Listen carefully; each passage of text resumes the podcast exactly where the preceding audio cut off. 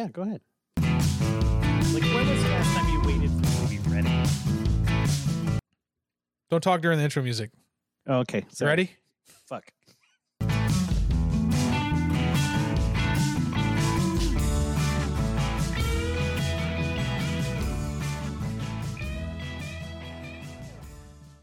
And we're live. How's it going, Johnny No Pants? Can I talk now? Yeah, you can talk now. Was that acceptable? Yeah, I'll Uh, allow it. I'm, I'm good. I'm wearing pants. Oh, so not no pants today. Yeah, but they're unbuckled. So, I don't know if that counts. You gotta let the flap hang out today, huh? Uh-huh. Well, I got to make room for the beer. Uh, how's it going over there in the PVD? Uh, it's there's a big thunderstorm rolling through. It, You don't so It's a say. little loud every so often. It's uh pouring down rain. Awesome. Um, and it's muggy. It's Ugh. muggy. This is not good fat kid weather. No, we don't have the muggy. Actually, it's been kind of cloudy and, and nice. It's been in the high 60s, and you know, it's typical Seattle June weather, and we haven't had which that in the last couple of weeks. It, it seems like it should be hot right now. Yeah. Like hot, like real hot. Like hot. Like I'm gonna, I'm gonna go to the beach because it's so hot. Why Hot. is it so hot? Yeah, the beach. Yeah, the beach. So anyway, how are you doing? I'm doing well. I'm doing well. Um, let's see. I'm excited about the podcast. I know we're doing it on a Wednesday night and not on a Thursday night, and that's just because I got some work thing that usually never happens. So now I gotta be a little late tomorrow night. Stupid work thing. Yeah, stupid work thing, and uh, that's about it. Just been living my life, helping my dad out with stuff. He's got a new puppy, Yeah. so I go over there. It's a good excuse to get all the puppy kisses that I want. And oh, I uh, didn't know he got a new puppy. What kind of pup did he get? He got a Springer Doodle. Oh, that's what he's been talking about getting. So Yep. That's fun. Yeah, she's about 10 weeks 10 weeks old and uh she's just a cutie patootie and we love her a lot. So, and he's uh you know, it's funny. He he wanted one um and he wanted one before my mom passed away. And then after my mom passed away, you know, he had all, well, your mom would want it this and stuff like that. And I was like, yeah, but you know, mom's not here, dad. Um, and I don't want to say it like mean, but you know, now you can do what you want if you didn't want a Springer Doodle. He's like, well, I don't want something that sheds because Springer shed real bad. And I said, okay. And so we looked and there wasn't anything really available for a while. And I finally found one in Idaho and uh, at uh, Sand Sand Hollow Springers or Sand Hollow Doodles is what they're called. And they had some that were going to be born in March. So by May, he was able to go pick it up. So he and Scott went and picked up the puppy. Her name is Juna. Juna. Yeah. Where's that name come from? It's a Scandinavian name. He gave me the etymology of it, and I just right over my head. So I wish I could remember something. Well, maybe you were drinking too much Akavit. something Norse, maybe. And uh yeah, so he's been uh it's been challenging for him. It he's definitely doesn't talk about how sad he is anymore and he doesn't talk about how much he misses my mom anymore. All it is is this puppy is just howling at night when I don't when I put her in her crate and oh this puppy bites on everything. Oh, this puppy's chewing on it. Oh, this and I'm like, okay, well, that's what they do. But now That he's is what they distracted. He's distracted. So you know, he's not thinking about the other things. He's like, wow, this is a lot of work. I was like, yeah, puppies are a lot of work, dad. They're like babies for a little bit. And then, you know, then they're fine. And now when I go over there, because he's had her for, he's had her about a month. Now when I go over there, he's like, oh, yeah, she sleeps through the night. And when I get up in the morning, she just runs outside and goes potty on her own. Um, she's very, very smart. And so I was like, all right, well, there you go. You know, he's, oh, I just, I wish she was a little bit bigger. I was like, dad, you're, this is the trap. You know, you want them a little bit bigger. You want them like this. It's like when you had kids, is like, oh, I can't wait for my kid to talk. And now you're like, oh, shut Mhm. up. Just shut up. just Please shut stop up. talking. Wait till those poops get bigger. That'll be fun. exactly. Well, he goes out there with a little shovel that I made in metal shop uh, in middle school. And I'm like, you're using my shovel for that? He goes, yeah, it's perfect for her little poops. I'm like, great, thanks. I'm Oh sure gosh. 30 years ago, that's not what I had intended for that. One day my dad will be out here picking up poop with it. That is a good story. Yeah, thanks. Uh, Johnny, what is the beer tonight? Um, tonight we this evening are drinking a uh, Boston area beer from uh, Cambridge Brewing Company, Awesome. as a as in uh, Cambridge massive massive two shits. Massive two about shits. poops. Uh, this is their Remain in the Light Hoppy Pilsner. All right. I've never actually had this before. Uh, the can has a stage on it, so maybe it's music related. Uh, what does it say? Criticized for 30 years by the craft brewing industry as the epitome of evil. And the oh, so yeah, this is about. I'm not going to read the whole thing. You can see where it's going. Like pilsners get a lot of shit in the brewing world because like Bud Light or Budweiser is a pilsner, like the American pilsner, and they're like for a long time have been considered garbage beers. Yeah. But I will say, I've always told people like there's some talent when you talk about like Budweiser and how consistent it is. Pilsners are actually really hard to make because there's nothing to hide imperfections. And so like to be able to make a pilsner that consistent and that bad, it's actually it's I mean it's people like it, so they can like it, that's fine. But to be able to make it that consistent is really challenging. So you don't see a lot of breweries making pilsners because Gotcha. like you fuck it up and it tastes like a band-aid and there's no like caramel malts or chocolate malts to cover up that bad flavor. So anyway, uh this is their version of it. Five five and a half percent. Let's uh give it a pop. All right. I just realized no one can hear you on the stream for some reason. What? Yeah. This is what I'm telling you. I, I updated this thing and now it's it's acting goofy. Yeah, so you got me on the wrong channel. Yeah, I do. I have you on the wrong channel, but it. I mean, although that shouldn't necessarily matter. Uh. Yeah. So you can hear me okay though. Yeah, I can hear you just fine. I just I don't know why you're not showing up on the where you should be showing up or where I usually have you. Not Did you get a text message? No, while you were uh, explaining and I was listening, I just happened to open up my phone and just hit the live stream just to make sure because I didn't have anyone to tell me, and you were not there.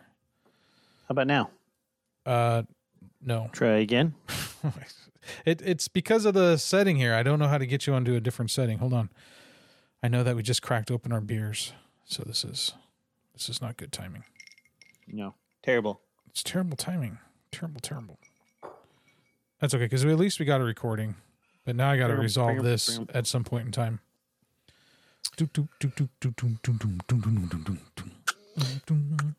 So it's just a live stream that is the problem, not the actual recording.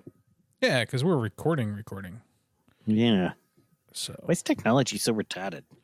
it's just, just sometimes it's just a little, it's a little finicky. That's all. Finicky. Sometimes it's just a little finicky. Okay, so uh, Well, anyway, Cambridge. Brewing Company, Cambridge Brewing Company. Cambridge. Cambridge. Uh, they do like to brag about Mm. how they push the envelope. What do they say? They they're known for creativity and pushing the boundaries of brewing. It says. I don't know how true that is. I've been here once to their brewery, uh, but not for the show. I ended up um, I ended up going there because a friend's sister was running a half marathon and we wanted beer instead of running. So we went and drank beer at Cambridge Brewing Company. Nice. Cambridge Massive Two Shits. Cambridge. Cambridge. Cambridge. Thanks, Will Meyers. That's the brewer, brewing master. Will. Mears. Will Mears. Will Yes. Will Mears. Uh, right, are you are you canning it or are you gonna pour it out? No, no, I'm canning it. I'm Canada. You can it. I like to pour it out so I can see what the head is like. Yep, you like head. I do love head. um, It's a nice head. yeah, it is nice creamy white head. It's kind of cloudy the beer, which it's not. Um, you know, most pilsners are are brewed in such a way that all the proteins fall out and they're supposed to be really clear, but Yeah. it's not an imperfection necessarily. That's pretty common when, especially when you talk about craft beers and they're not doing any. Usually, it's a sign that they didn't like filter it, run it through filter meshes, Gotcha. uh, which I prefer because filters filter out all the good vitamins and minerals Minerals. and some of the flavor. So anyway, Cheers. Cheers.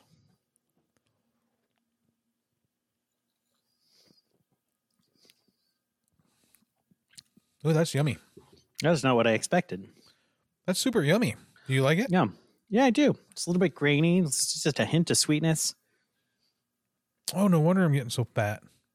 The the nose is a little Oh, the beers I've been drinking. little light. Mm, Yeah, that's it. There's a lot of carbs in the beers. Mm-hmm. It says nine grams of carbs. We're gonna just have to call this bourbon and balderdash. One, I don't think one beer a week is the reason for your. oh, I'm not drinking one handles. beer a week. Well, why are you drinking more than one beer a week? Because your dad likes beer. I have yes. Mm. And, and Okay, Max well- and Max has been home. Got it. Well, you can't blame it on the show because this is just that one beer. Mm-hmm. Anyway, this is nice. It's like not overly hopped. No, Uh, it's actually really, really. I like it better than a regular pilsner. Yeah, it doesn't doesn't have a lot on the nose. Yeah, I like it better than regular pilsner too. Yeah. like the aroma's pretty light, just a little bit of sweetness, but other than that, not much. It makes it less boring. Yeah. I'll put it like that. Makes it a lot less boring. That's tasty. That's very drinkable. Yeah, it's delish, man. Do you remember those beer commercials where they were? I think it was, I don't know. One of the big three was bragging about their drinkability. Uh, And- bitter beer face. No, that was that was um Bitter who did bitter beer face? Keystone did bitter beer Oh, face. yeah. That's right. Uh, no, that was it. This was like Budweiser, and they were like, they were bragging about drinkability, but like, if you can drink it, it's drinkable. Like Right. that's a pretty low bar. so Yeah. it's just like, okay, stop it. But no, this is pretty good. Yeah, it's delicious. It's a good choice. That's Yeah. actually something I'll probably finish tonight. You're not going to save it for later. Uh, no, I'm gonna. I don't, Don't- save my beers. Don't want you to get fat. Yeah, I'm getting fat. It's only five percent. I work out a lot. And that's nine grams of carbs, though. That's a lot of carbs, It's only 135 calories Oh, and a gram and a half of protein. which is weird. It's actually not that weird. Like Isn't that it? that that haze that you see in beer is mostly protein. Oh yeah. Yeah. So part of the brewing process, or the way you like um, describe a yeast and what it does, is called uh, flocculation, and it's uh, Waka sort of a, flocculation. sort of a rating of how well it causes the proteins to congeal and fall out of the beer as it ferments. Okay. So higher flocculating beers or pro- yeast will create cl- more clear beers. And some people care and some people don't. Well, for like a long time, people were like, if it's cloudy, it's got to be bad. You know, we were trained by the big three that had to be crystal clear. That's not the case anymore. I don't think people care so much, and especially like some of the big, uh, juicy IPAs that you're seeing coming out now. Those are like almost thick with clouds. Thick. So, so yeah, I think they taste better when they got a little bit of cloud to them. The proteins. Plus, Yeah. it makes me feel like I'm working out. Because it Eat get the proteins. Because you get right. the proteins. Well, what's our um Oh yes. Well, first of all, for today? today is National Bourbon Day. National Bourbon Day. Yeah. Also Flag Day. So that's cool. It is. It's good they come together. Yeah, so uh, Bourbon Day is celebrated every year on the day the first time bourbon was distilled in the late 1700s. That sounds made up. Yep. And uh, so in 1964, the U.S. Congress declared bourbon as our native spirit, and it was to be officially called bourbon. Um, U.S. Congress did that. Yep. 1964. So bourbon then- is the national spirit. So it is Right. uniquely American, which means that it's you know at least 51% corn and made in America and in new charred oak. Uh, those are the requirements for bourbon. It doesn't have to actually be made in Kentucky. It just has to be those requirements, and that makes it a bourbon. And it has to own at least four guns. Yes, and four guns. Uh, Four and- guns to be uniquely American. Yeah, semi-automatic rifles will make you more American, and three of those will make you a bald eagle. So tonight, uh, I, I, so, so I, I found this out after I said which, um, which, which whiskey we should taste, but I don't think I gave you any bourbon. Uh, I, I gave you like lots of different whiskeys, like blended whiskeys and stuff. And tonight There's we're the back row. oh, was there? Yeah, there's like six more. Oh, I didn't see the back row. Any of them Yeah. bourbon? I don't know. Maybe. Want me to go look? Uh, It's right over there. Makes for really good- Yes, go. All right. Pretend you're pooping. I'll play this over and over again.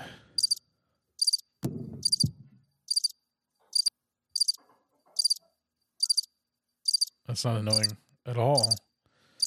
Well, folks, uh, while John is looking for a bourbon that we, because I, I had a whiskey planned, and so now we're switching to something else.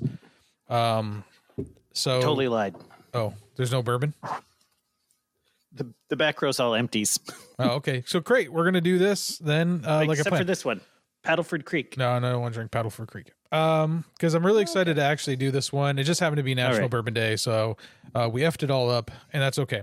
Uh, tonight we have Tonight. a single malt whiskey. It's called Milk and Honey Whiskey Distillery. Its Elements is the name of the bottle, and this is from a sherry cask or finished in a sherry cask. This single malt whiskey won the World Whiskey Award. So this is the world's best whiskey. That's a bold state. What year? What this year? This is the This this, is the 2023 winner of the world's best whiskey. What if Uh, I don't like it?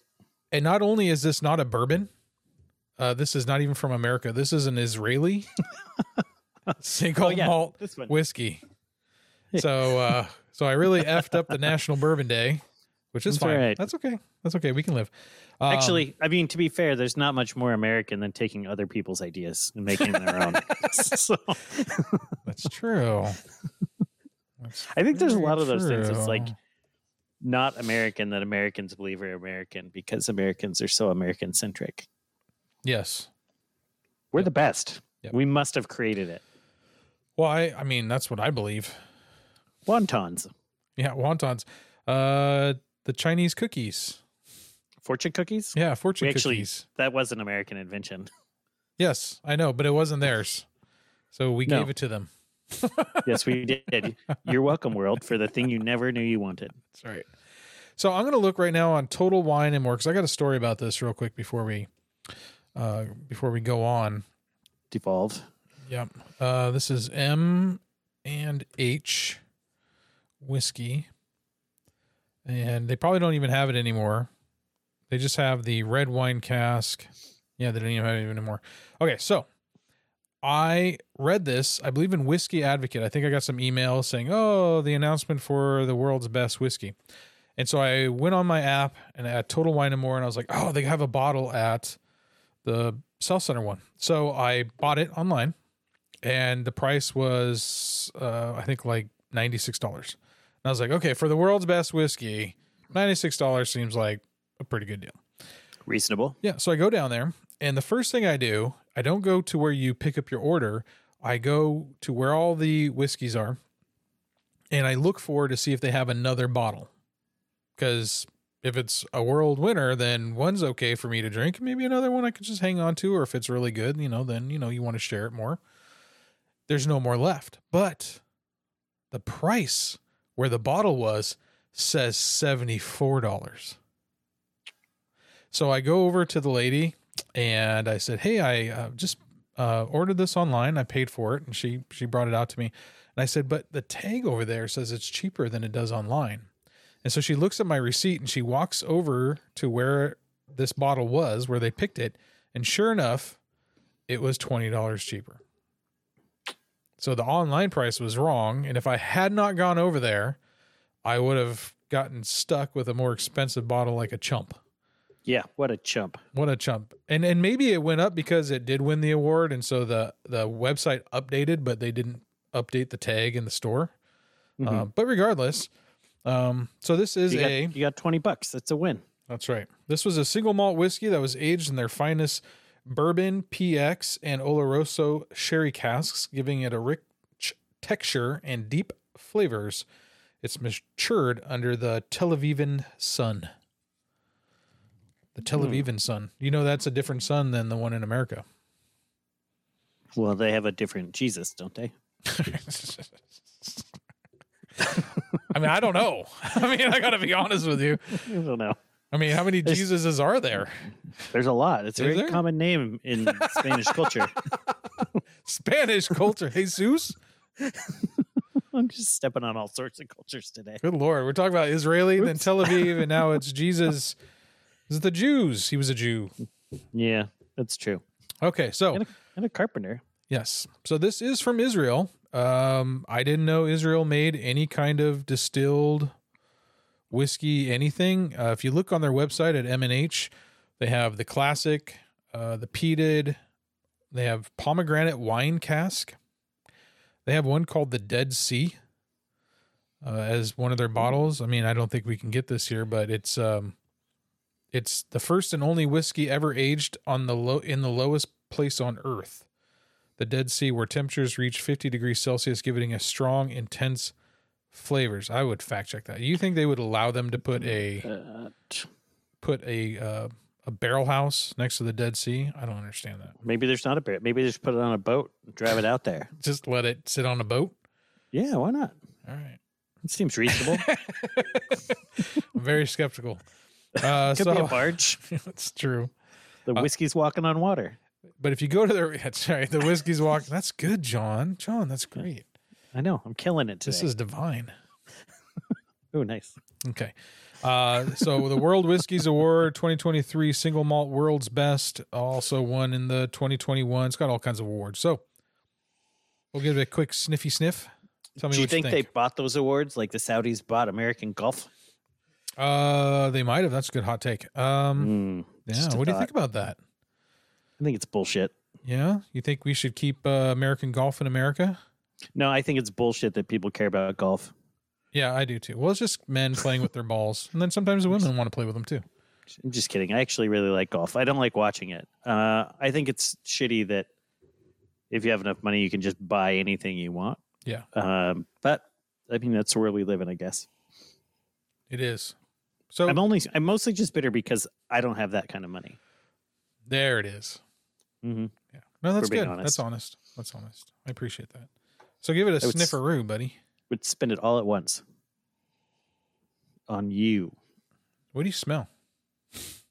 Ooh. It actually has kind of a pungent smell to it. I'm It not does. gonna lie. wonder if that comes from like the, it sounds like it's aged hot almost, No, maybe.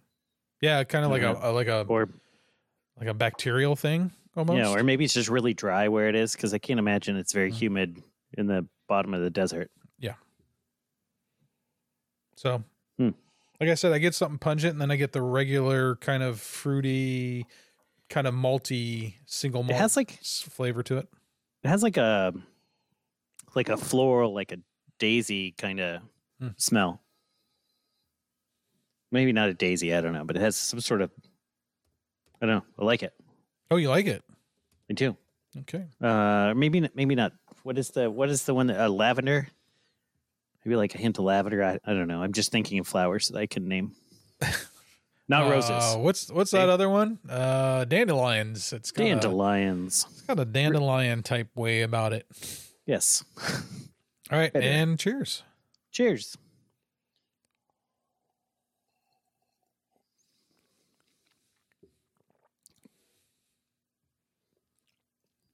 What do you think?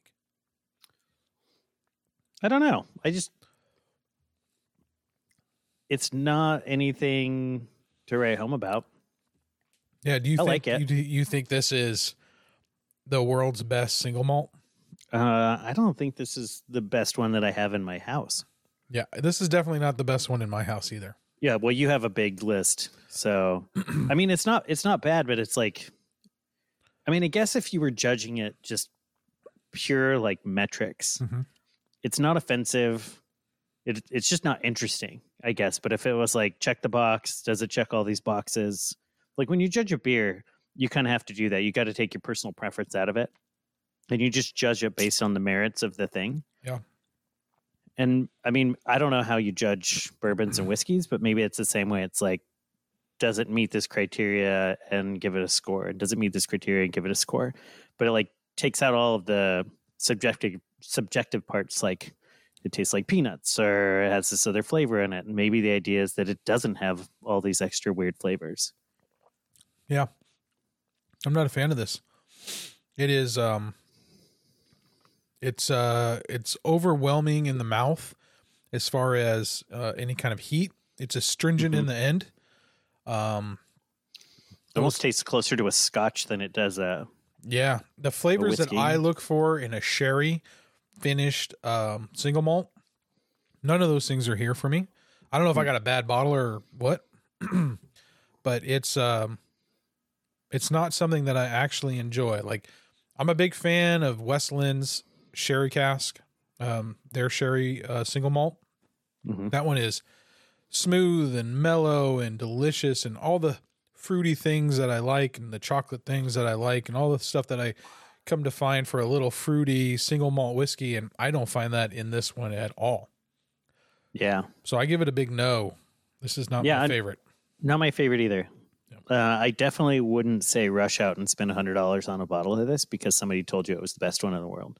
Yeah, and then that makes me think about the judging part of this, which is Mhm. something I should probably look into. So I might, Yeah, I might start it'd looking into like, how do they judge? How do they come up with this? How do they know?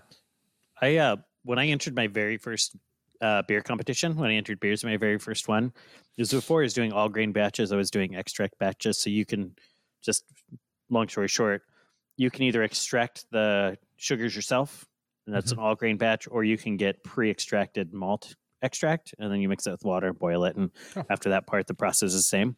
Uh, it simplifies it.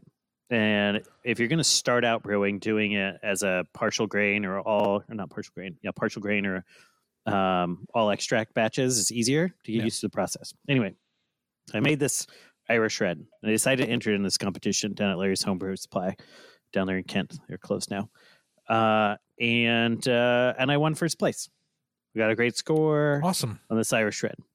However, I do believe that I won because do mine was the last one that they tried. And I think they were all drunk. and they're like, this is great. They probably just finished doing like Rauch beers or like wild honey mead, something or other. And they're like, I just want a beer that tastes like a beer. And that's what it, it I mean, it, it was, by all accounts, it was a pretty decent beer. But it, I don't think it was award winning. But it scored really high. So I, I wonder if they were just real drunk. Well, do you have? Yeah, they might have been. Uh, they, unless I mean, because they're probably not slurping and spitting, right? Yeah, probably not. But again, I do I like I think like as a check the box exercise, this checks all the boxes in the right way for a whiskey. But it doesn't there's nothing interesting about it. There's zero any. there- I mean, the flavor. I'm not like, wow, this is like. Mhm. I'm not doing any of that. It's just Yeah. it doesn't do anything for me. Do you have a bourbon there at home? Um I think so. What bourbon? Let me you go got? get it. Yeah, go get it. Go get the bourbon.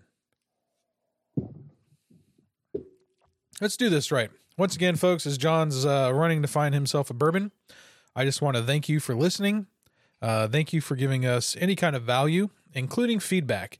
One of the things that John and I really always want is feedback. We want to hear from you.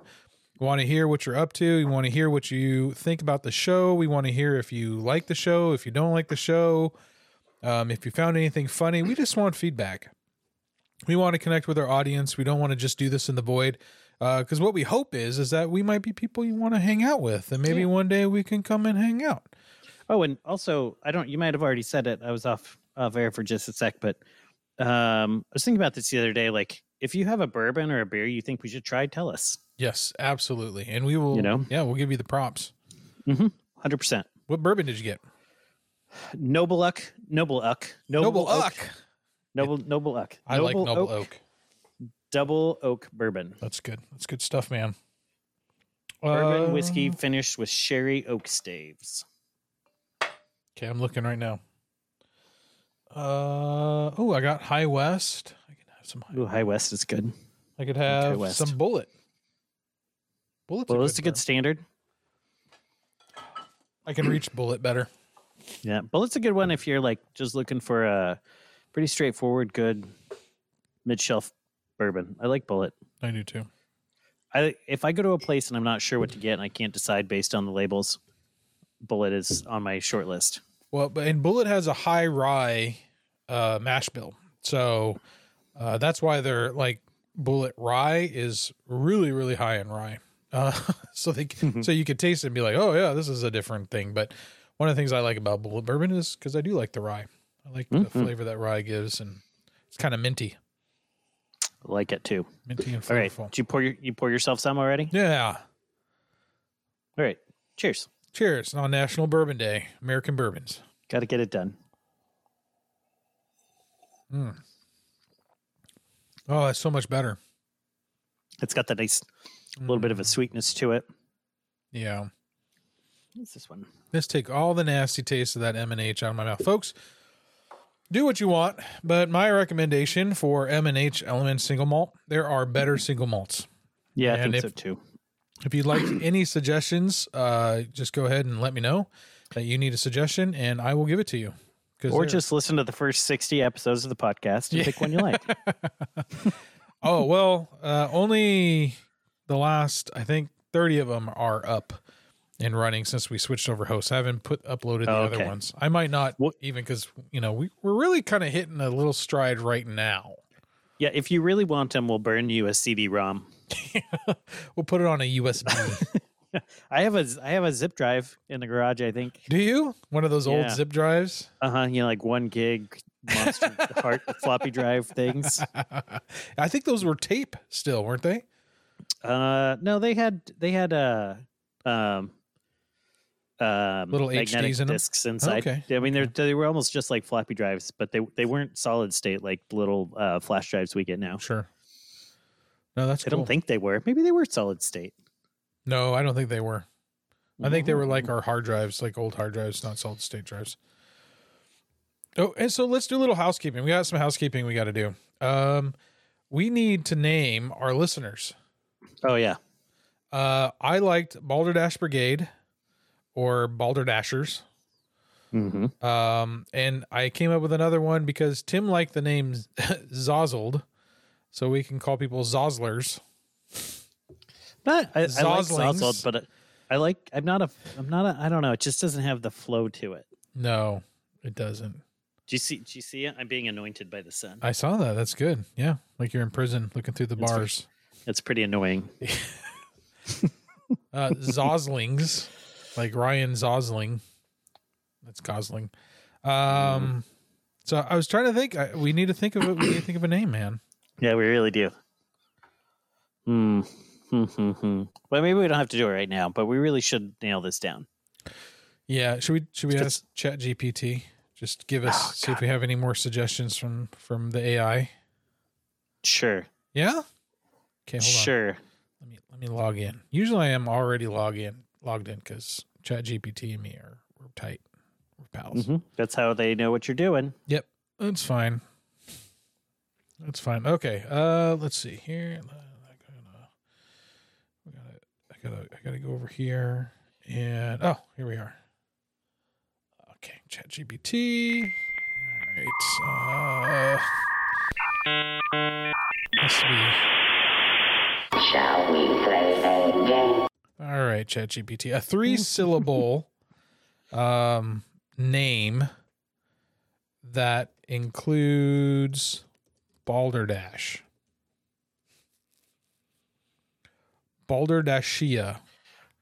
Can you give me a list of 10? You have to be so specific with these ding dongs. Balderdashia, Balderdasha. No, that's man, dummy. I uh, found a, a fandom name generator, Ooh, go for it. and it said hobbies. I put in beer, things you like, bourbon, and important words balderdash, and it pumped out some really terrible ones. Tell me, uh, kinks drinks, kink. kinks with an S. uh, liquor sticker, Oh, that's a good one. Liquor sticker. S- scum rum. Scum rum.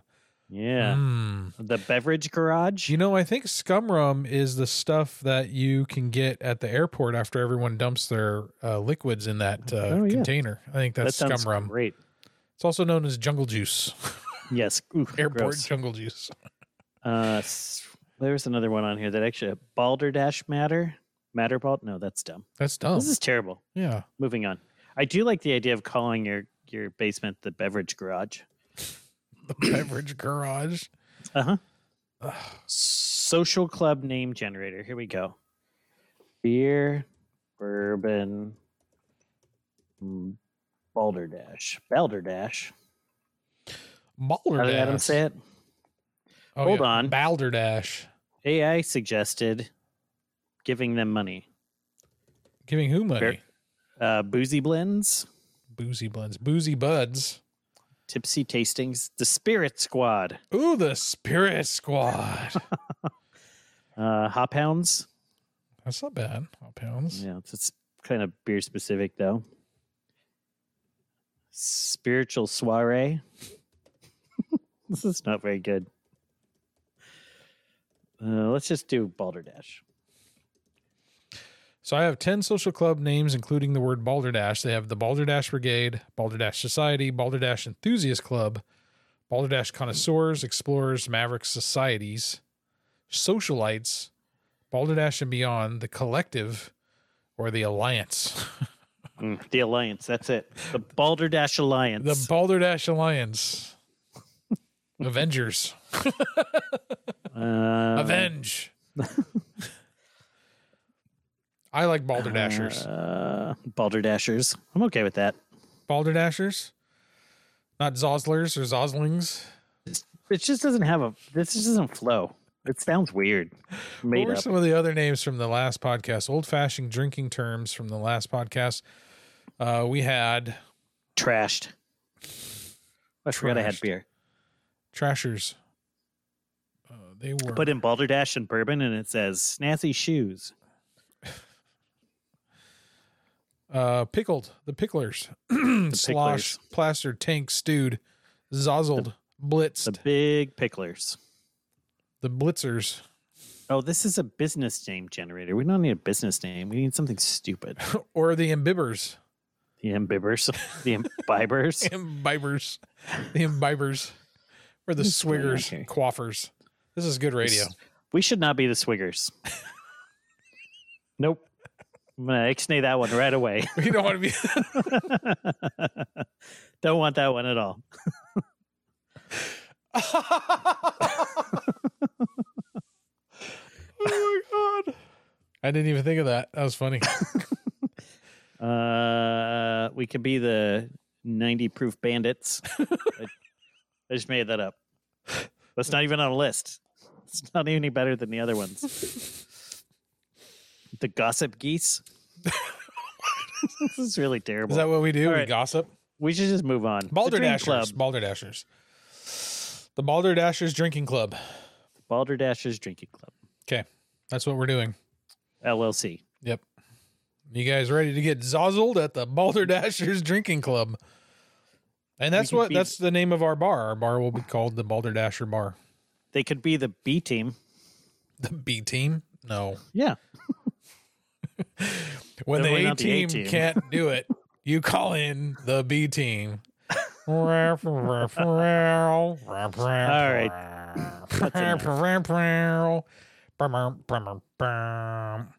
You know who's not the B team though? Dads. Dads. Dads, you know what this weekend is? Uh, Father's Day. Father's Day. Father's Mm. Day. So I thought we could uh in the next uh little time that we have left here, we could talk about Father's Day. What do you think?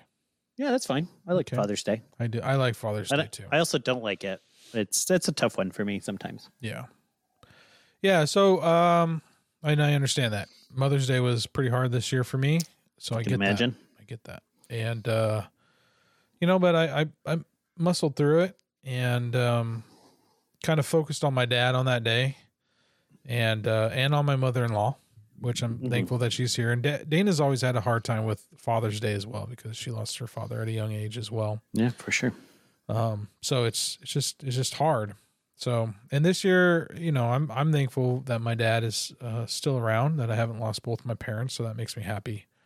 Um, because even as a you know 45 year old man, uh, the importance of still having your parents around is pretty massive.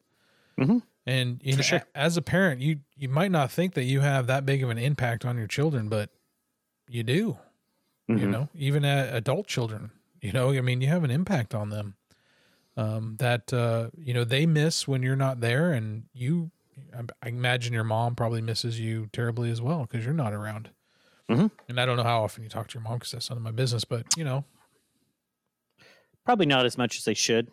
Yeah. Excuse me. thought you try to give her a call.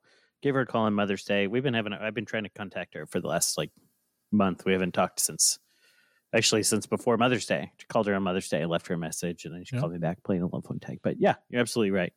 I think um, we we do have some friends who have kind of some toxic parents. So like, not everybody's blessed with great parents, and Sure. not everybody's parents who they think are toxic are actually bad. Yeah. There's a lot of perception in there, but um, I know they struggle with it because, like, to your point, we do give outside influence, outsized influence to our parents sometimes when Yeah. we shouldn't.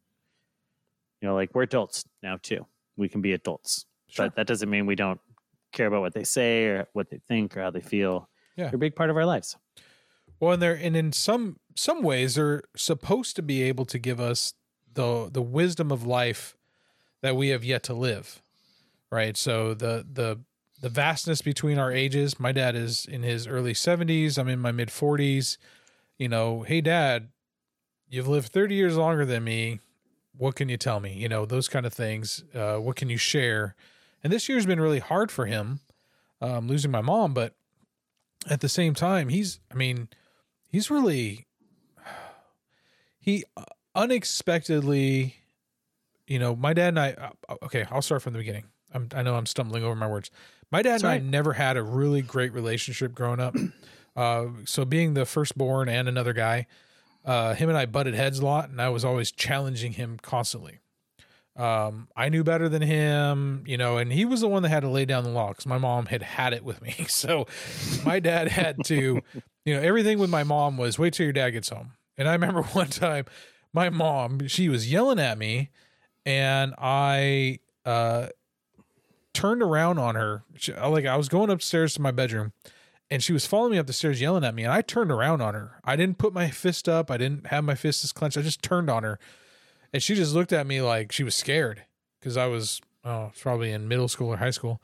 And she goes just wait till your dad gets home. You go up to your room. So i went up to my room because that's where i wanted to go anyways. It wasn't a punishment. Mm-hmm. And so i go up to my room and my dad comes up hours later when he gets home from work. He's a small business owner. He owned his own business and he's tired and he comes up and he sits next to me on my bed and he goes please stop aggravating your mom so much like, he's so defeated like he's like what do i do Mm-hmm. and that actually had an impact on me I, I didn't think of him as weak i just thought like man i'm making everybody's life miserable just by being the way that Yeah. i'm being Why are you being such a chode? Right. And and there's certain moments in my life with my dad that I wish I could take back. So like um my dad took me to get uh my license, my driver's license, so I had to pass my driver's test and um not just the driving test but the actual online test or the book test. And when I passed him, he wanted to give me a hug, but at that moment, my dad and I had not, we just were constantly bickering and arguing and, and fighting like I guess sons and fathers sometimes do. And I remember I turned on him. Like he put his arms out to give me a hug, like, hey, congratulations. I just turned on him. I was like, all right, let's go. I just got in the car. And I look back on that moment, I can see that moment in my mind's eye. And like I really regret that. And I couldn't imagine like if Nathan or Sophia did that to me, I would probably just be devastated. I just I'd probably be just like failure as a dad, all those kind of things. And then uh years later, I was setting up for a Bible class at uh, Shorewood. And I don't know why. I just called up my dad out of the blue. I felt compelled to call him and just tell him that I love him. And I'm sorry that, you know, I was so difficult. Something something happened uh, you know, in me where I just felt like now's right now is a good time. And in that moment, my dad confessed to me, he's like, you know, I wasn't really there for you. I was always tired. I, I could have paid more attention, you know, and he apologized for the things that he knew hurt me as well or what I needed as a young boy that I didn't get. And, and at the same time, it might have been maturity also that kind of caught up to me that he worked so hard um, owning his own business to put food on the table and a roof over my head that, you know, he didn't have a lot to, to expend when he got home. Mm-hmm. Uh, and I took that as he didn't care when he really did, you know, Yeah. and, I, and I think I realized that and I just wanted to say something to him. And then he apologized that he could have done more too. And in that moment, our relationship started to heal because we didn't have a great relationship. And since my mom's passed, um, Like I, I, turned to Dana actually, I think a couple weeks ago when I looked at her, and I was like, I think my dad likes me, which is not something that I ever thought he really did. hmm I thought he loved me because I'm his son, but I didn't think he liked me. You, you Like loved you that- because he had to, not because he wanted to, I don't think or not because me. he wanted to, not because he want. That's not the right one. But he like yeah, it's that your parents love you because you're their kid, not because like if you were anybody else's kid, they wouldn't really like you all that much. yeah, exactly. And and I, so I looked at Dan. It's like I think my dad likes me because when we have conversations, I mean, he wants to chat. You know, he wants to. He's laughing with me. Uh, we get along. You know, he's like listening, and uh, I'm like, oh my gosh. And and to be honest, my dad was a great grandpa. The grandpa that he is to to my kids and to Scott's kids um, is the dad I wish I had. But also, he was retired Mhm. had a little more time when we had the kids. So and- all the things that I wanted, he was able to give them because he had the time to give them and Mm-hmm. and the and the energy to give them. Um, and I was always thankful that he was the grandpa that he was, you know. So that that always made me, or is still, because he's very attentive to them.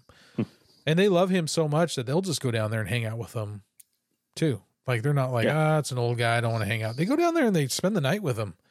You know, they go down and they hang out with them. They just crash there because they just want to hang out with grandpa, watch a dumb, scary movie, some hokey B movie like VelociPastor. And uh, that's not a thing. that's a thing. There's no way that's a thing. It's a thing. It's a pastor that turns into a, a velociraptor at night or something. It kills people. that's not even a B movie. It's on Amazon. I kid you not. Terrible. They actually used to be linked to our Amazon account, uh, our Prime account, and uh, I would go on Prime and be like, "Who the hell is watching all these terrible horror movies?" it's my dad. So Nathan goes down there and watches uh, with them, and then whenever my young nephews go over and spend the night with my dad, Sophia always goes down there and and hangs out to help him out because he knows that the young boy energy could probably be a lot for a 77 year old man.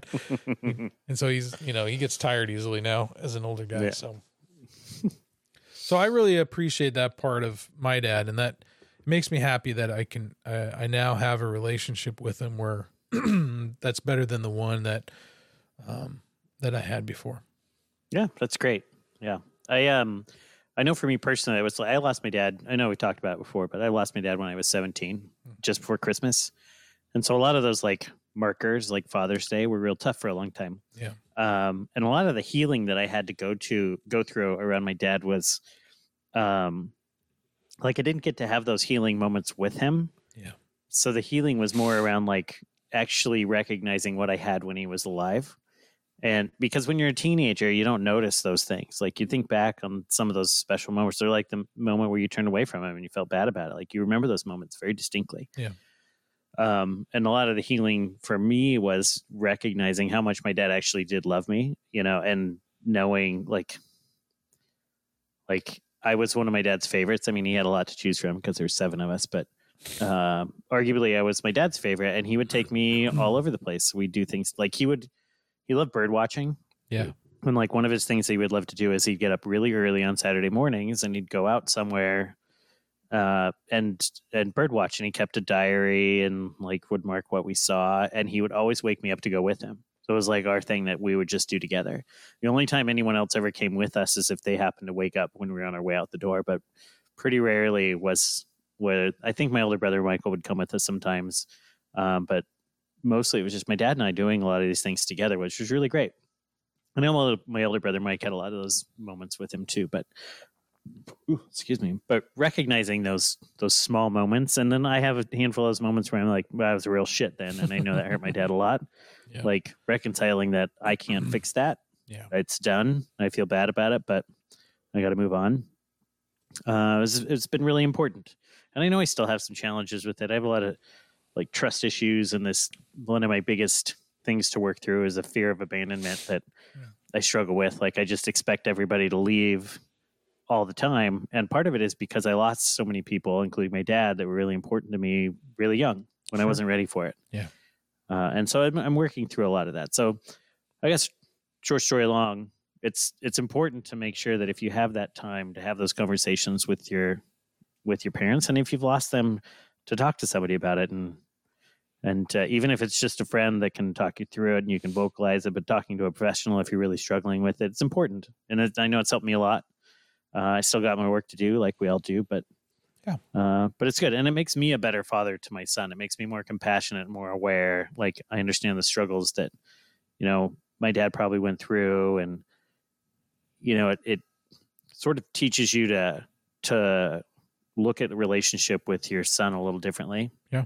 Like you still need to be that teacher and sometimes that heavy-handed teacher, but um, you need to make sure that they love you all the time. Yep.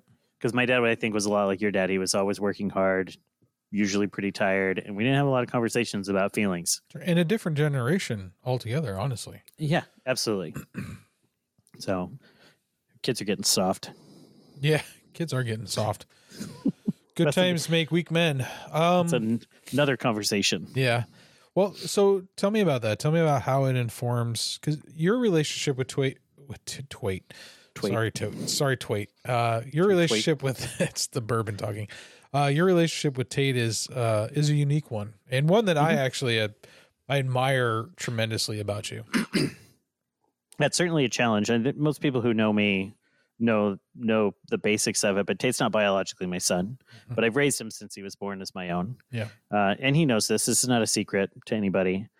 Um, but it's created some unique challenges. Like, you know, kids push buttons and they like to pick out the things that drive you away because they're assholes Yep. at times. Yep. And so he's tried to use that against me, and it's also made it really hard for me at times to to be his father because there's that like underlying notion that like I'm not biologically his father, so what right do I have?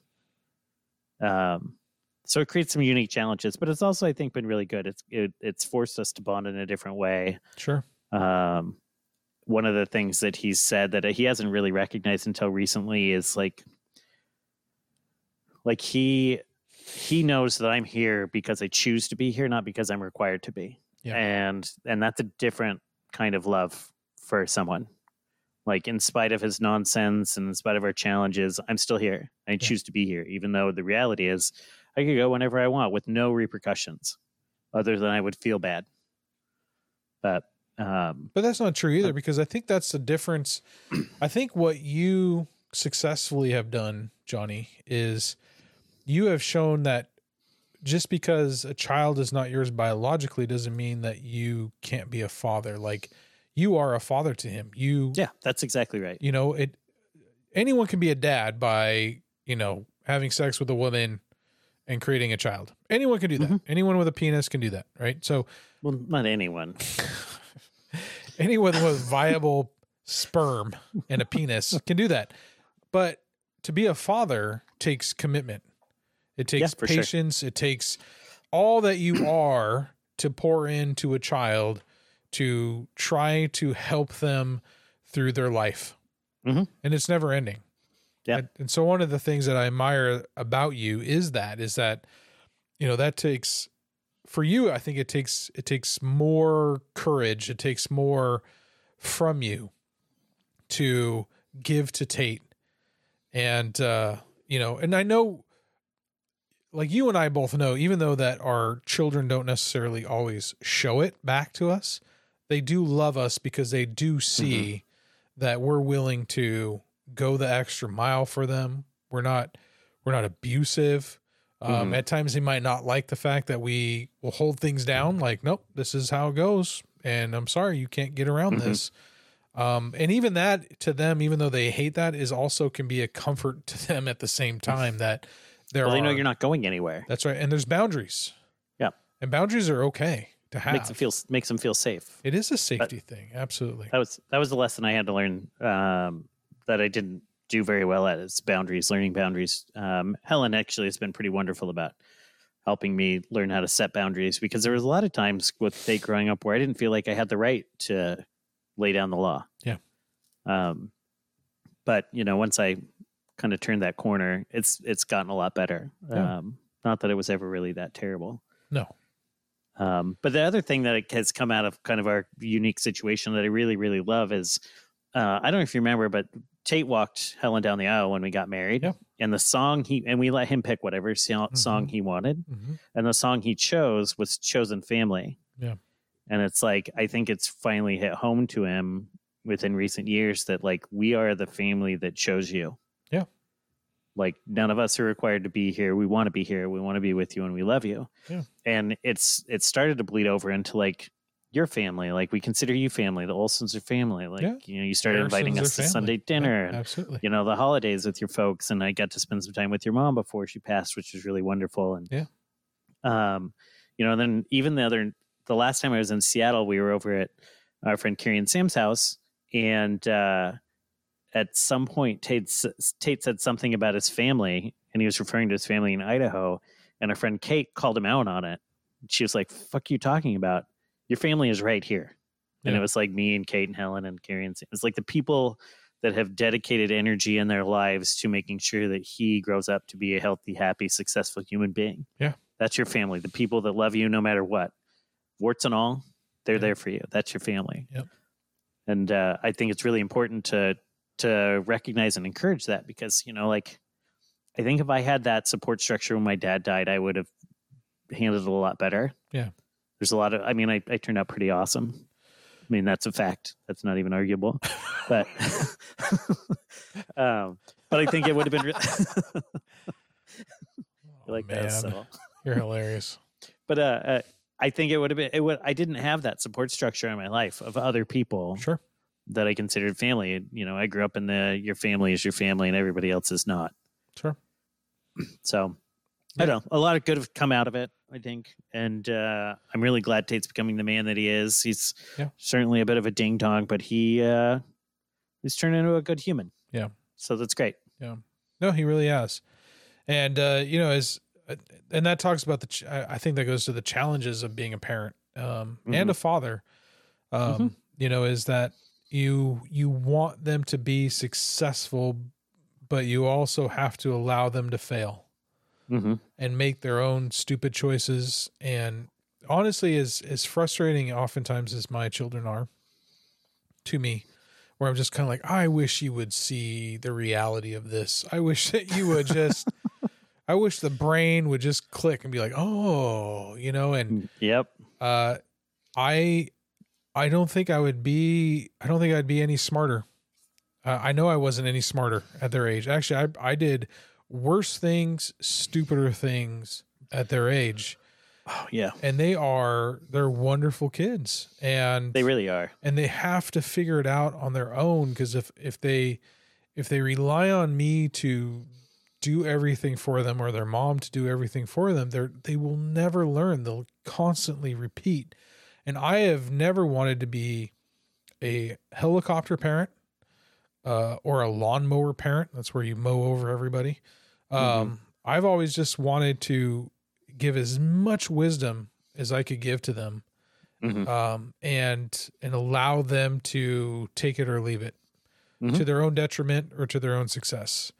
Yeah. Um, and and I'm I've made it clear to them that you know knowledge is the accumulation of facts and stuff, but wisdom is how to apply it correctly, Mhm. and that it doesn't matter how much you know if you don't do anything useful with that information if Mhm. it's not applied correctly to your life and and oftentimes you can see that it's like well they're like i know i was like yeah you know but are you being wise about what you know Mhm. and as a christian family uh i have never forced them into anything. Now except for that we did send them to christian school but we paid for that and that's fine but i never told them they have to believe in jesus christ. I never told them they have to be bat- baptized. I never fear mongered them into the kingdom of god. Um, as a matter of fact, at one point, I actually had a fight with a pastor to baptize um, Sophia because they said, "Well, we only baptize at a certain age." I was like, "Well, she told me she wants to be baptized." Mm, yeah. and Yeah. And where in the Bible does it say that? exactly. So I was kind of like, "So if if a person wants to be baptized, no matter what age, but they feel a call to be baptized." I have to tell them, sorry, you have to be legal drinking age in order to baptize, be baptized. I was like, it doesn't make any sense to me. Well, we want them to. It's like, well, then ask them questions. Why do you want to be baptized? If you if you're so afraid that you're going to false baptize someone, I don't understand. And so I had to go to bat to them because it was their choice, And I remember asking them, I was like, well, is this all on your own? I mean, I don't want to be an influence in that sense. You know, you have to do it. Otherwise, you're doing it for your dad. And I don't want you to do it for me. I Mm-hmm. Yeah. want you to do That it because you believe. There's one thing the Mormon church does is you get baptized when you're eight years old. And I think back to when I was eight, and you know what I remember? Nothing, not a fucking thing. I don't know. I don't know what's going through my brain other than this is what we do. And we're going to have a special ceremony and put on some white pants and they put me in a bathtub. Yeah. But it's in the church, so it's a special bathtub. Sure. Yes, exactly. Like, I don't, that's weird. Well, it- so I didn't grow up as a Christian, so our house was. It Heathens. but it, I mean, it wasn't even atheistic. I mean, there was my dad was Lutheran, but he was non-practicing. I think there was just, I don't know, it was do what you want, and um, so I didn't even have that. So I didn't want to force that on my kids either because I thought that that leaves out free will. Like Mhm. you know, you have to be baptized. I didn't want to do that to them. I didn't want to hide diddly ho them. So, um, so I decided, you know, I'll I'll let them make the decision, and you know, if they choose to do it, then that's great. If they don't, then okay. You know, not everyone does. So Well, and that's a I like that approach. I think speaks a lot to who you are as a dad, and not like so many parents you hear about like trying to like prepare the path in front of their kids to go do something very specific. Sure. You know, like you hear about people like you're going to be a doctor or a lawyer or whatever the path is in front of them. Um, but it speaks to you in terms like outside of the religious aspect. I think you as a parent have very much an approach of I want you to understand and know what you're doing. You need to believe in what you're doing. It has to be your decision. I'm not going to make that decision for you because if, like, if I strong arm you into being an electrician, sure, you're probably going to hate it. Yep. Or you might not. It might not be the path that was right for you or that you're going to enjoy. It might turn out great, but it also could turn out very bad. Yep. So you got to let them decide. You got to let, you just have to give them the tools to make those decisions, to think things through. And, Yeah. And sometimes fail. Well, I mean, I mean, don't get me wrong. I would love to tell them exactly what they have to do for their life in order. to Yes. and then I'd want them to obey completely, one hundred percent, as I am infallible. That's right. You are perfection. However, uh, that's not the reality. So I have to, you know, uh, be, you know, a- as you go through parenthood, um, uh, when they're babies, I mean, you have to do everything for them, you know, and as little kids, the same thing. But as they, you know, come into their own as their own person, uh, you have to, um, uh, as the song goes, uh, uh, not hold on so tight, hold on loosely, but don't let go. You know, you have to allow the space for them to, um, you know, figure out things on their own. Um, I remember there was actually a, a pastor, um, Chuck Swindoll, and he said that one of the things that he taught his kids early on is that, you know, he would always tell them, like, you have to stay here with me. Like, he'd hold their hands, especially when they're little, and they always want to run off. And he was telling them, like, no, you got to stay with me. Uh, you know, I don't want to lose you, like, especially if you're in a crowd and stuff like that. And he said one time in the back of their house, they had like this wooded area, and his he said his son like ran off. Might have been a grandson. Either way, it's a little kid, and the kid ran off, and he could see the kid, but he hid behind a tree, but he kept his eye on the kid. And eventually, the kid stopped running and looked around and saw that no one was around, and started like crying and calling out for him. And so finally, he revealed himself behind a tree and be like, "Hey, I'm here." And the kid ran and never left his side after that. And Sophia did the similar thing at the Seattle Center. Uh, I was holding her hand, and you know, she all these people were around. I think it was like some concert out there in that grass, grassy area, concert area, Mhm. and um, she kept pulling and pulling and pulling, and finally she let go. I let go, and she ran off. And Dana's like, "You gotta go grab her." I said, "No, no, no. We'll just follow her." So we both followed her, and we kept our eye on her. And she stopped, and she grabbed onto the pants of some stranger and then looked up and started crying and screaming because it wasn't me. Mm-hmm. And she was looking around and you could see like the panic in her eyes. And then she finally saw us because we were following close behind. and boy, she did not let go of my hand after that. And and all because I was trying to teach her, like, listen, that you're you know, you're two feet tall or however tall you are, and you want to go run out in a crowd full of five foot tall people, this isn't going to work out for you Mhm. and uh and but she didn't want to learn that lesson until she she realized that she needed to stay near us and she didn't you know so sometimes you have to give them the room to make those mistakes so that they can see you know what is most important you know and and and as a parent you know i made sure that she was safe and that she wasn't going to get Yeah, of course. kidnapped or anything like that but and i think that's very uh to me personally analogous to how god treats us in the sense that he gives us the space to make mistakes but we should learn at that moment for me personally that where safety actually really resides. Um, and i think parents are are part of that program of you know they're safe. They're the adults that are supposed to take care of you. I know not all parents do a good job at this uh, because we're not perfect. Um, but um, we're supposed to be the ones that protect our children. We're the supposed to ones that because we brought them into this world that they are our responsibility and then Mhm. therefore we are you know and in your case too you have taken the responsibility on. So now tate is yours to be responsible for and his successes you get to celebrate with him and his losses you know you get to weep with him um, but you're still there for him and you're still the one that is supposed to give the wisdom poured into him. Um, whether it's perfect or imperfect it doesn't matter. Your love is what's most important in that matter in that in Mhm. that moment. And sometimes we're great at it sometimes we're not. Um, but i think being a father is, is such a great calling. Like i when when sophia was born dude i was so ecstatic that i Mhm. had a little girl and it just made me so happy. Um and it, it just oh and then nathan came along and i i couldn't believe our luck that we got one of each. And uh and then and they've been they've been different people and i don't treat them necessarily the same because they're different people. And even it, my parents try to make scott and i the same all the time. They bought us the same things and stuff like that. And that drove me crazy. But sophia and nathan they're different people so i treat them differently. And and sometimes they get frustrated by that. I'm like you're not the same people. Like why would i parent you the same?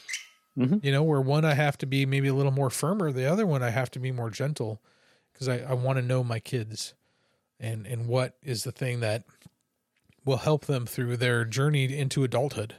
Mhm. And then like myself, I need my dad. You know, actually I still need my mom. And uh my mom and I were really really close.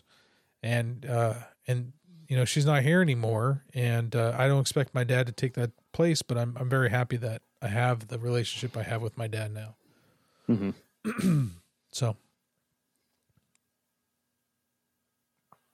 No, that's um I know exactly what you mean by parents trying to make the kids all the same. My mom and dad kind of did that with me and my two older brothers because we were exactly two years apart and we were a handful. And so we would get like the same set of clothes. I think it was just easier than us. But I do think about the way that we were parented growing up. And Helen pointed out, um, rightfully so, that at some point my brother David became a handful. And because I was such a people pleaser and like I didn't want to make waves. I became very independent, and for a very, very long time, I wore it as a badge of honor. Like I just took care of my shit. Yeah. my parents weren't really there for me, but I kind of took care of it, and this it's made me this independent, awesome human being I am today. And then it wasn't that long ago, like within the last couple of months, Helen was like, "You were neglected as a kid, like not neglected, like you weren't fed." sure. But you were not taken care of the way you needed to be taken care of. You didn't get the attention from your parents. Like it wasn't intentional. It wasn't like willful neglect. I wasn't left in a closet or left dirty or left wanting. But the reality is, emotionally, I was neglected. Yeah.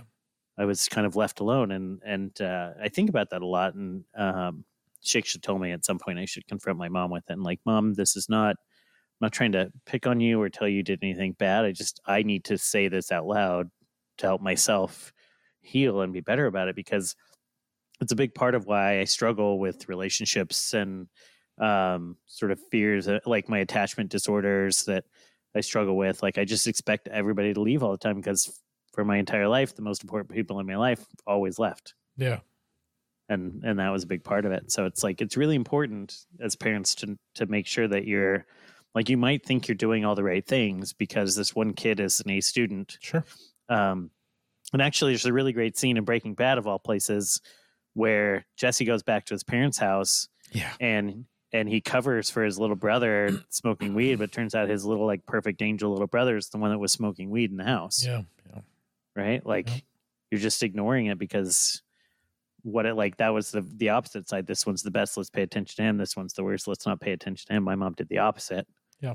Where it was all my energy goes into one, the other one's fine, so I don't need to put any energy there. And we had our moments. I had a lot of really great moments that that's a whole nother podcast that with my mom. I love my mom dearly. Yeah. And she she didn't she wasn't bad to me. I don't I just want to make sure that's clear. She was not neglectful in a like a really negative bad way. She Oh, did the best she could. She Yeah. had a hard time with a big family.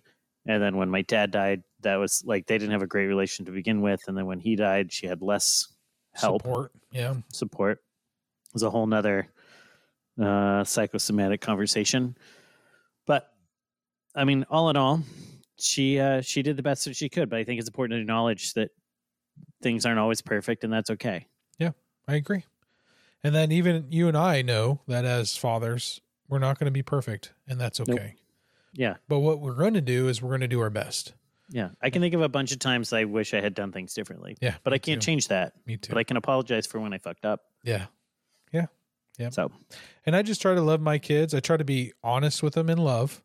Mhm. Um, I don't, um, I don't, uh, I don't fold on what I think is true for the sake of feelings, but I don't try to be mean about it. I try to just be Mhm. very, very loving because I know I'm never going to always 100% agree with my kids.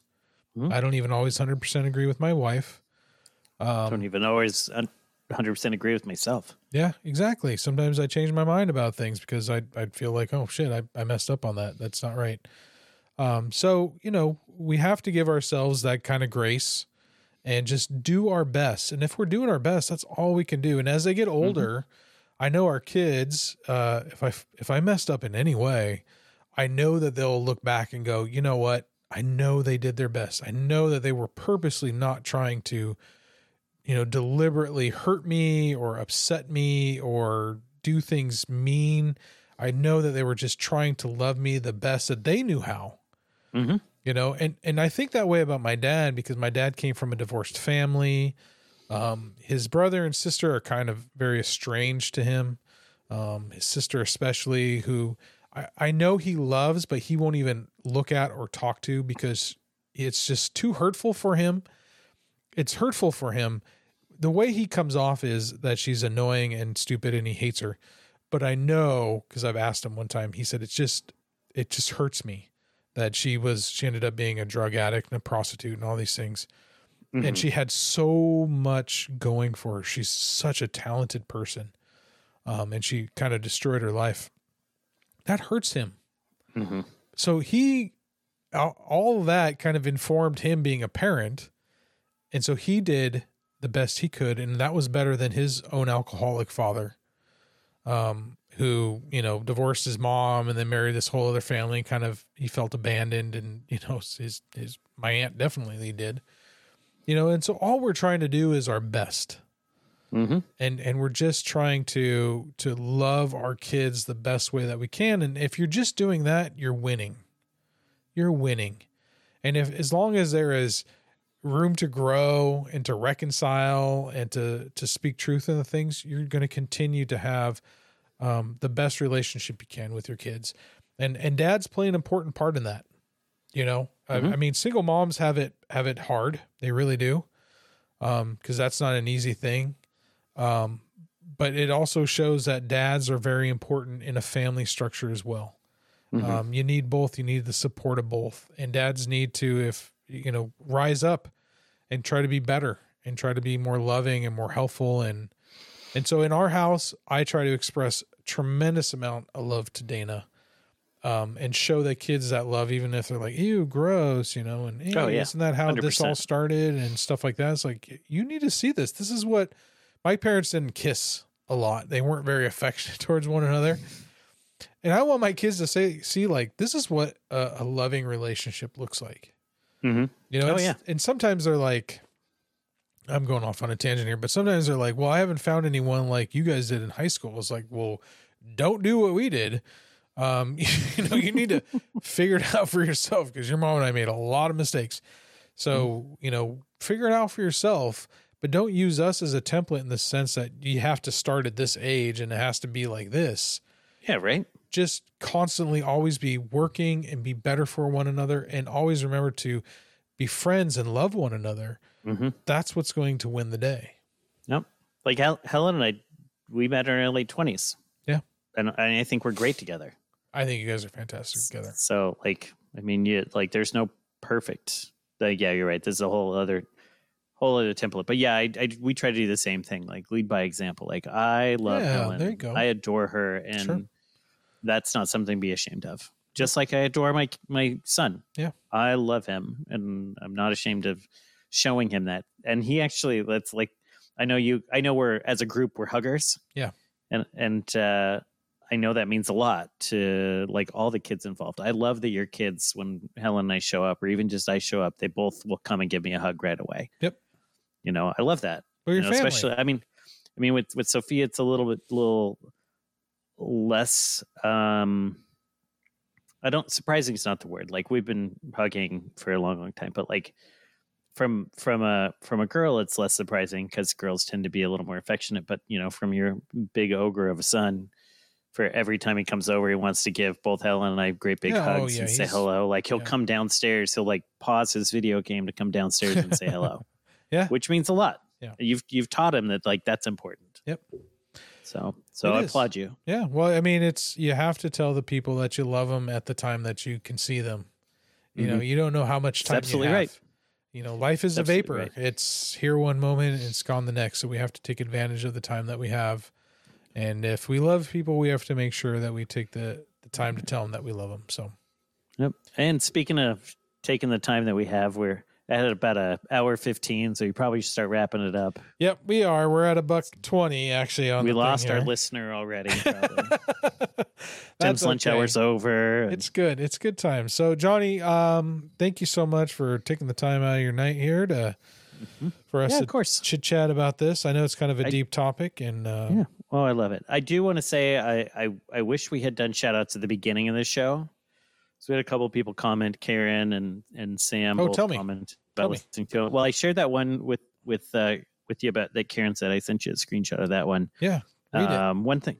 Uh, I'll have to find it because I'm not exactly sure where I can it is. read it. I can find it. Um, I think it's on the. It's got to be here close. Oh, Karen says I only caught the last little bit, but that was fun. I'm a fairly regular listener and always find your discussions interesting and hilarious. And uh, Sam says it was fun listening to uh, your and Wes's back and forth. I've watched it in person and it holds up over the airwaves. Thanks, Sam. Thanks, Sam. Thanks. He's seen the nonsense live. yeah, he sure has. he sure has. Well, folks, um, Johnny and I, we both uh, uh, would appreciate to hear any kind of feedback that you might have. Oh, I got to do the music. Yes. Hold on. There we go. Uh, so uh, send us your feedback. You can leave comments on fountain.fm. Uh, you can send it to us at balderdashboys at protonmail.com. If you don't know how to spell that, that is B A L D E R D A S H boys at protonmail.com. You can send us uh, an email there drop us a line, send us Satoshis on fountain.fm. You can leave us a comment and a review on Apple Podcasts, and we'll read them online. Um, or text us if you know us. Uh, we're on Instagram, Beer Bourbon and Balderdash. We're on Twitter, Beer Bourbon and Balderdash. Uh, so there's all kinds of places that you can find us. And uh, we would love to hear from you. Uh, like John said early on in the podcast, if you have beer or bourbon recommendations for us, to uh, review on the podcast with our sophisticated palates. Uh, send that to us as well, and uh, we'll review them. And we'll even say who asked us to review this, and uh, anything else that you guys might want to hear as far as topics and stuff like that. And here are two goofball takes. Uh, we would happy uh, to be able to um, to do those takes for you. And uh, I don't know from FEMA region number ten. And FEMA region number one. All right, did you find out what FEMA region you are? no, You're making it up. I'm just making it up. Son of a gun. Uh, I'm Wes Olson, I'm Johnny Harrison. and you've been listening to Beer, Bourbon, and Balderdash. We didn't do the balderdash in the beginning. Yes, I did. I said I welcomed everybody to Beer Bourbon, and yeah, didn't but I? I didn't. No, no, I don't think so. Oh. Well, welcome fuck. everybody to Beer Bourbon and Balderdash. Fuck. Oh, we're a mess. We are. And that is it for us, everybody. Good night.